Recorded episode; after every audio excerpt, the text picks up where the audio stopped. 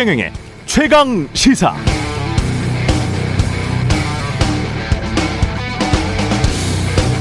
네, 주 52시 52시간 가지고 또 말이 많은데요. OECD에는 Better Life Index 더 좋은 삶 지수라는 게 있습니다. 나라마다 소득, 노동, 환경, 교육, 안전 등을 지수로 매겨서 어디가 어떤 면에서 더 살기 좋은 나라냐 이거를 국가별로 비교해 보는 그런 지수인데요. 평균 주 50시간 일하는 사람들 OECD는 이걸 매우 오랜 시간 노동하는 사람들 이렇게 표현해 놨는데요.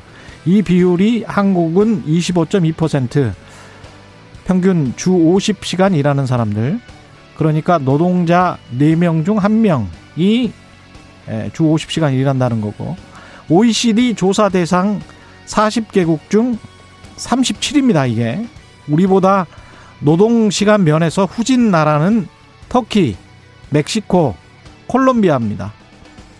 노동시간이 지나치게 길면 어떻게 되느냐 오히려 생산성 떨어지고 개인 여가 시간 줄어드니까요 내수 서비스 시장은 위축되고 결혼 출산 등의 부정적 영향을 미치면서 결국은 미래 노동 인구가 줄어들고 이게 경제 성장에는 장기적으로는 부정적인 영향을 미치겠죠.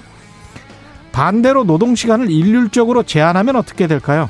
잠자는 시간만 빼면 아이디어 발굴하고 연구하고 생각하는 지식 노동자들 아, 노동을 제대로 보상받지 못하고 관료주의, 무사한 일에 조직 문화가 만연해서 이들의 창발적 아이디어를 통해 자본주의 혁신이 불가능해지면 한 명이 한 명의 창의적인 생각이 수천 수만 명을 먹여 살리는 이런 인간의 자율성, 자발적 노동을 고사시켜 버릴 겁니다.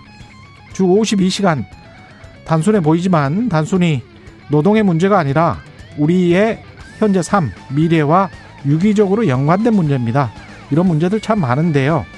대선 후보들의 광범위하고 충분한 토론이 필요합니다.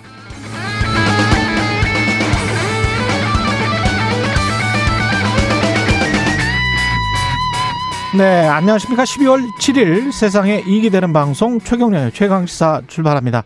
저는 KBS 최경련 기자고요. 최경련의 최강시사 유튜브에 검색하시면 실시간 방송 보실 수 있습니다. 문자 참여는 짧은 문자 50원, 기본자 100원이 드는 샵 9730 무료인 콩 어플 또는 유튜브에 의견 보내주시기 바랍니다. 오늘 1부에서는 국민의힘 선대위 공동위원장으로 공동선대위원장으로 합류한 박주선 전 의원 만나보고요. 2부에서는 더불어민주당 조웅천 의원 만납니다.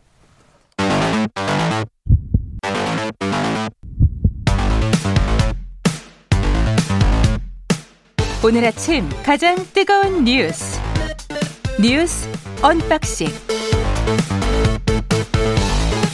네 뉴스 unboxing 시작합니다. 민동기 기자 김민아 시사평론가 나와 있습니다. 안녕하십니까? 안녕하세요. 예. 주 52시간 규제는 어떻게 생각하세요? 김민아 평론가는?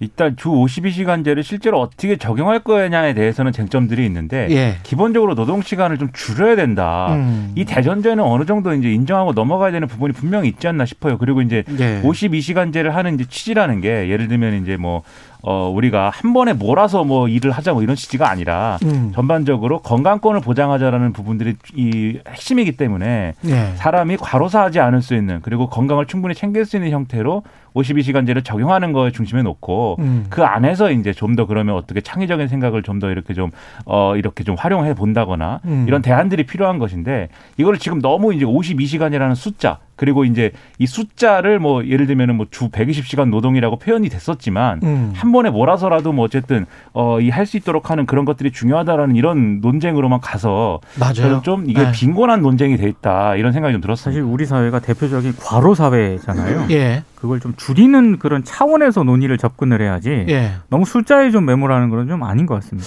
그리고 우리가 고부가 같이 지식 노동 사회로 전환돼야 된다 그 이야기 많이 하잖아요. 그러면 구글 같은 회사들 보면 회사에 꼭 사무실에 앉아가지고 그, 이 부장님이나 저, 이렇게 과장님 보시는데 가만히 앉아서 노동하는 거 주 여덟 시간 노동하고 아니 하루 여덟 시간 노동하고 이거를 좋아하는 회사는 없거든요. 그런 그렇죠. 회사는. 그런 회사는 막 뛰어놀아요. 그 회사 에서. 네. 막. 소파 같은 데서 막 근무하고 그러더라고요. 그 혁신적인 아이디어가 그렇게 해서는 나오지를 않거든요. 그러면 내 눈에 안 보이더라도 본인이 뭔가 생산적인 걸로 결과물로 나오면 되는 거거든요. 네. 그거를 그렇죠. 인정하는 조직 문화와 그런 사회 문화가 있다면 주 52시간이 자꾸 지식 노동 사회 고부가치 산업으로 이전하자고 하면서 내 눈앞에서 주 52시간 일해 또는 주 40시간 일해 이거는 그 구시대 산업사회의 어떤 어떤 생각 방식이지 않나 이런 생각도 들고요. 기업 문화나 또는 예. 이제 뭐 기업의 어떤 환경 이런 거를 바꾸지 않고 조건 이런 걸 바꾸지 그렇죠. 않고 노동 시간만 이제 얘기하는 것이 지금 어. 말씀하신 대로 하면은 그런 이제 지식 노동 고부 가치 산업으로의 전환에 이제 충돌하는 가치인 거죠. 맞습니다. 지금 말씀하신 네. 대로 구글이라든지 다른 이제 해외 유수의 이제 IT 기업들 보면은 음. 별걸 다 합니다 회사 안에서 그리고 뭐 과자도 많이 먹고요. 그 부럽습니다. 네, 과자도 많이 먹고. 그 밥이 잘 나오더라고요. 그렇죠? 그렇습니다. 밥이 잘 나오고. 네. 부럽습니다. 예. 오미크론 감염과 관련해서는 짧게 이야기하고 청소년 방역패스도 짧게 이야기하죠. 예. 그 오미크론 위험성 관련해 가지고요. 음. 앤서니 파우치 미국 국립 알레르기 전염병 연구소 소장이 CNN에 출연했거든요. 그러니까 단정적으로 말하기는 이르다 이걸 전제를 하면서도 전파력에서는 굉장히 좀 강점을 가지고 있지만 아, 독성이 그렇게 심각한 것으로 보이지 않는다 이렇게 얘기를 했습니다. 그러니까 아직까지는 덜 위험하다 이렇게 얘기를 한 거고요. 그리고 지금 오미크론 변이 바이러스에 타격을 받은 나라 가운데 하나가 남아프리카 공화국이잖아요. 예. 근데 거기 보고서가 나왔거든요. 발병 음. 2주간을 담은 그런 보고서가 나왔는데 첫 번째는 이전 감염자들과 비교했을 때 위중증으로 발전된 사례가 생각보다 적었다. 그리고 두 번째는 산소 치료 비중이 매우 낮아진 특징을 보였다. 그러니까 굉장히 음. 이거는 과거 유행 때 볼 수 없었던 모습이다. 이런 보고서 내용을 발간을 했습니다. 물론 이거는 첫 2주간의 상황을 반영한 보고서기 때문에 향후 환자들의 추이는 바뀔 수 있다라고 그렇죠. 지적을 하긴 했습니다만 예. 아직까지 지금까지 상황을 놓고 보면 그렇게 위험하지는 않다. 이렇게 진단을 내리고 있는 것 같습니다. 그러니까 파우치 소장의 발언 덕분에 오늘 미국 뭐 증시도 매우 좋았다고 하는데 음. 근데 이런 얘기가 한편에서 있는 반면 제가 낙관론이 얘기해 됐으니까 이제 비관론도 하나를 얘기를 해드려야 되니까 그렇죠. 영국에서는 영국에서 이제 아스트라제네카 관련해서 개발에 이제 관여한 이런 분들이 하는 음. 얘기를 들어보면 5년은 걸릴 거다. 뭐 이런 얘기도 해요. 이제 코로나 5년? 그렇습니다. 코로나19가 완전히 이제 종식되고 우리가 팬데믹으로 아이고. 팬데믹에서 이제 탈출하려면 그 정도는 예. 걸릴 것이고 음. 앞으로 또 위험한 어떤 팬데믹 상황이 언제든지 올 수 있다 이런 경고를 하는 사람들도 있습니다. 그러니까 변이 바이러스는 계속 지금 그렇죠. 나오고 그렇죠. 있으니까요. 그렇죠. 오미크론은 예. 끝이 아니다. 시작일 수도 있다. 이렇게 얘기하는 사람도 아직 있는데 음. 그러니까 낙관과 비관이 서로 교차하고 있는 건 또 사실이다. 그래서 우리가 하나에 쏠린 어떤 그런 시각을 갖기보다는 종합적으로 판단하되 너무 우려하거나 너무 걱정할 필요까지는 없다. 이렇게 정리하는 게 좋을 것 같습니다. 그 청소년 방역 패스 이 논란 같은 경우에는 이제 음. 백신 접종이 있지 않습니까? 이게 국내도 그렇고 외국도 그렇고 이게 굉장히 학부모들의 뭐 반발이라든가 이런 그렇죠. 게 있기 그렇죠. 때문에 예. 아 이게 정부 입장에서도 굉장히 지금 여러 가지 고민이 많을 것 같긴 합니다. 이게 백신은 과학이지만 백신 접종하는 그렇죠. 거 있잖아요. 그거는 정치고 대중의 심리기 때문에 네. 그거는 민주적으로 잘 설명을 해야 될 책임이 정부와 과학자들에게 사실은 있습니다. 예. 그렇죠. 그 이게 첫 번째로 방역 패스 논란이 청소년 관련해서 첫 번째로 음. 그래서 이 백신 부작용에 대한 우려를 덜어줄 수 있는 그런 것들은 말씀하신 대로 정책적으로 그리고 또 정치적으로 필요한 부분이 분명히 있고요. 음. 그래서 이 백신 부작용에 인정해주는 범위를 늘린다든지 또 이런 안심할 수 있게 해주는 여러 가지 설명을 해준다든지 이런 게 분명히 필요하고 두 번째는 지금 우려를 하고 있는 게 청소년 이 백신 패스와 관련돼서는 지금 말씀드린 대로 부작용도 있지만 학습권 침해라는 게 있거든요. 음. 다들 학원에 다녀야 되고 어, 학원에 안 가는 청소년은 없는 건데 지금 상황에서 사실상 없다 이렇게 그렇죠, 생각들 그렇죠. 하는데 예.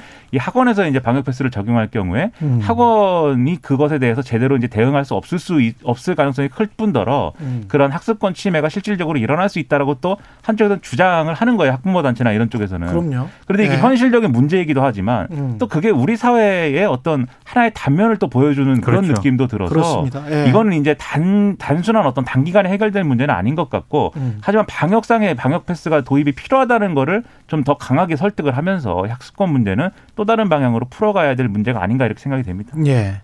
국민의힘은 어제 뭐 화려한 선대위 출범식을 가졌습니다. 콘서트처럼 진행이 예. 됐고요. 2030을 많이 좀 겨냥한 그런 어떤 음. 그 출범식이었던 것 같습니다. 윤석열 후보가 첫 공약과 관련해서 이런 얘기를 했습니다. 차기 정부의 가장 중요한 문제는 코로나에 의한 빈곤과의 전쟁이라는 건 이미 선포를 했고 그 기조가 바뀔 건 없다 이렇게 얘기를 했는데요.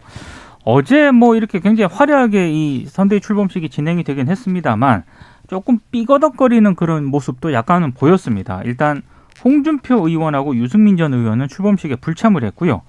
어, 그리고 지금 김한길 전 대표 있지 않습니까? 김한길 전 대표는 왜 안 나왔어요? 어, 거기에 대해서는 언론들이 해석을 하고 있습니다. 그러니까 정확하게 왜 안 나왔는지에 대해서는 어, 본인이 뭐 여기에 대해 입장을 밝힌 건 없지만 일단 모습을 드러내지 않은 것과 관련해서는 조금 뭐 지금 여러 가지 해석을 하고 있고 또 하나는 어제 그 TV 화면에도 몇 번 저 잡히기도 했는데요. 예. 김종인 총괄위원장하고 김병준 상임위원장이 음. 그 기자들이 사진도 많이 찍고 이렇게 했었는데 말을 한마디도 안 했습니다. 서로 간에? 서로 간에 말을 한마디도 안 했고, 그리고 김병준 상임위원장이 또 연설 마치고 예. 자리로 돌아갈 때, 음. 뭐 이준석 대표라든가 윤석열 그렇죠. 후보 같은 경우에는 악수도 하고 뭐 이렇게 인사도 웃고. 하고 이랬는데, 예. 어, 김종인 위원장 같은 경우에는 눈길 한 번 안 주더라고요. 눈, 그런 눈도 안 마주쳐. 네, 그런 풍경들이 연출이 되면서 야 이거 아직까지는 화학적 결합이 좀 아직 먼 거 아니냐 언론들이 예. 이렇게 해석을 하고 있습니다. 근데 어제 윤석열 후보의 연설 내용이나 이런 뭐 김종인 위원장의 연설 내용도 그렇고 전부 다 이제 정권 교체를 해야 된다라는 점에 이제 방점을 굉장히 강하게 찍고 있고 그 점에서 이제 문재인 정권을 비판하면서 심지어 윤석열 후보의 연설 내용에 이런 대목도 있습니다. 대선에서 지면은 지선 총선에서도 질 것인데 그러면 우리의 자유민주주의 대한민국은 사라질 수가 있다. 이렇게 얘기를 했는데 음. 어, 대한민국이 사라지진 않을 것이고 그렇죠. 예. 대한민국이 뭐 갑자기 뭐 침몰해가지고 바닷속으로 그렇죠. 가라앉지는 않는 예. 거니까 자유민주주의 대한민국이 사라진다는 얘기 아니겠습니까? 그러니까 자유민주주의가 지금 위태롭다는 거죠. 그렇죠. 예. 근데 이게 내부용 정치적 메시지라고 보지만 음. 실제로 이제 우리가 이, 이, 이, 상식적으로 그런 거냐 이게 음. 사실 어느 정도 색깔론에 기댄 이런 메시지로도 보이기 때문에 예. 이런 메시지는 선대위 출범하는 데 있어서는 제가 볼 때는 좀 줄이는 게 좋을 것 같고 모처럼 김종인 위원장이 참여하는 선대위를 만들지 않았습니까? 음. 그러면은 중도 공략이 우리가 확실히 지금부터는 중도 공략으로 무게 중심을 옮긴다. 이게 중도 공략이냐? 그렇죠. 그렇죠. 아. 그리고 그런 그런 어떤 중도와 실용의 어떤 가치를 둔 메시지 적어도 이전 정권보다 우리가 낫다 이런 거를 보여줄 수 있는 그런 메시지를 보여줬어야 되는데 그런 건 사실 없었거든요. 그래서 음. 앞으로라도 좀 비전과 로드맵 이런 걸로 승부를 할 수 있는 그런 메시지를 이제는 강화해야 됩니다. 계속 이렇게 정권 교체가 필요합니다 이렇게 얘기한다고 해서 음. 정권 교체를 바라는 유권자들이 다 아 그래 필요해 이렇게 하고 모이는 게 아니거든요. 예. 정권 교체가 필요하다고 얘기를 하는데 그래서 뭘 하겠다는 거야. 음. 이제 이 답이 나와야 되기 때문에 앞으로는 이런 메시지를 강화해야 될 걸로 봅니다. 오늘 중앙일보도 보수 언론 쪽에서도 사설에서 그 도대체 국가 운영 비전이 뭐냐 윤석열 음. 후보 그리고 지도자로서 철학이 뭔지 아직 제시를 안 했다. 빨리 그걸 제시해야 된다. 이렇게 예. 사설에 또 언급을 하고 있습니다. 자유민주주의가 사라진다와 관련해서 그 공동 선거대책위원장으로 영입된 노재 노재승 씨 빈자라는 네. 사람이죠. 네. 예, 오세훈 시장 그 선거 연설 도왔던 사람인데 이 사람이 그 동안에 페이스북에 뭐 상당히 극우적인 이야기를 많이 써놨군요. 5.18을 폭동으로 볼 수도 있다. 이런 내용의 유튜브 영상을 공유를 했고요. 예. 그리고 정규직 철폐, 실탄으로 시위 진압을 해야 된다. 이렇게 페이스북에 주장한 사실이 어제 확인이 되면서 논란이 좀 제기가 됐습니다. 실탄으로 시위 진압을 해도 된다? 그러니까 경찰이 민주노총 불법 집회 수사에 나섰다는 기사를 공유를 하면서요. 예. 경찰의 실탄 사용에 이견이 없다. 우리나라는 공권력 강화 왜 못하나 이렇게 페이스북에 적기도 했고 그리고 5.18과 관련해서는 시위대 상당수가 벌인 행위는 평화적 시위가 아닌 명백한 교전행위다. 이런 글을 쓰기도 했습니다.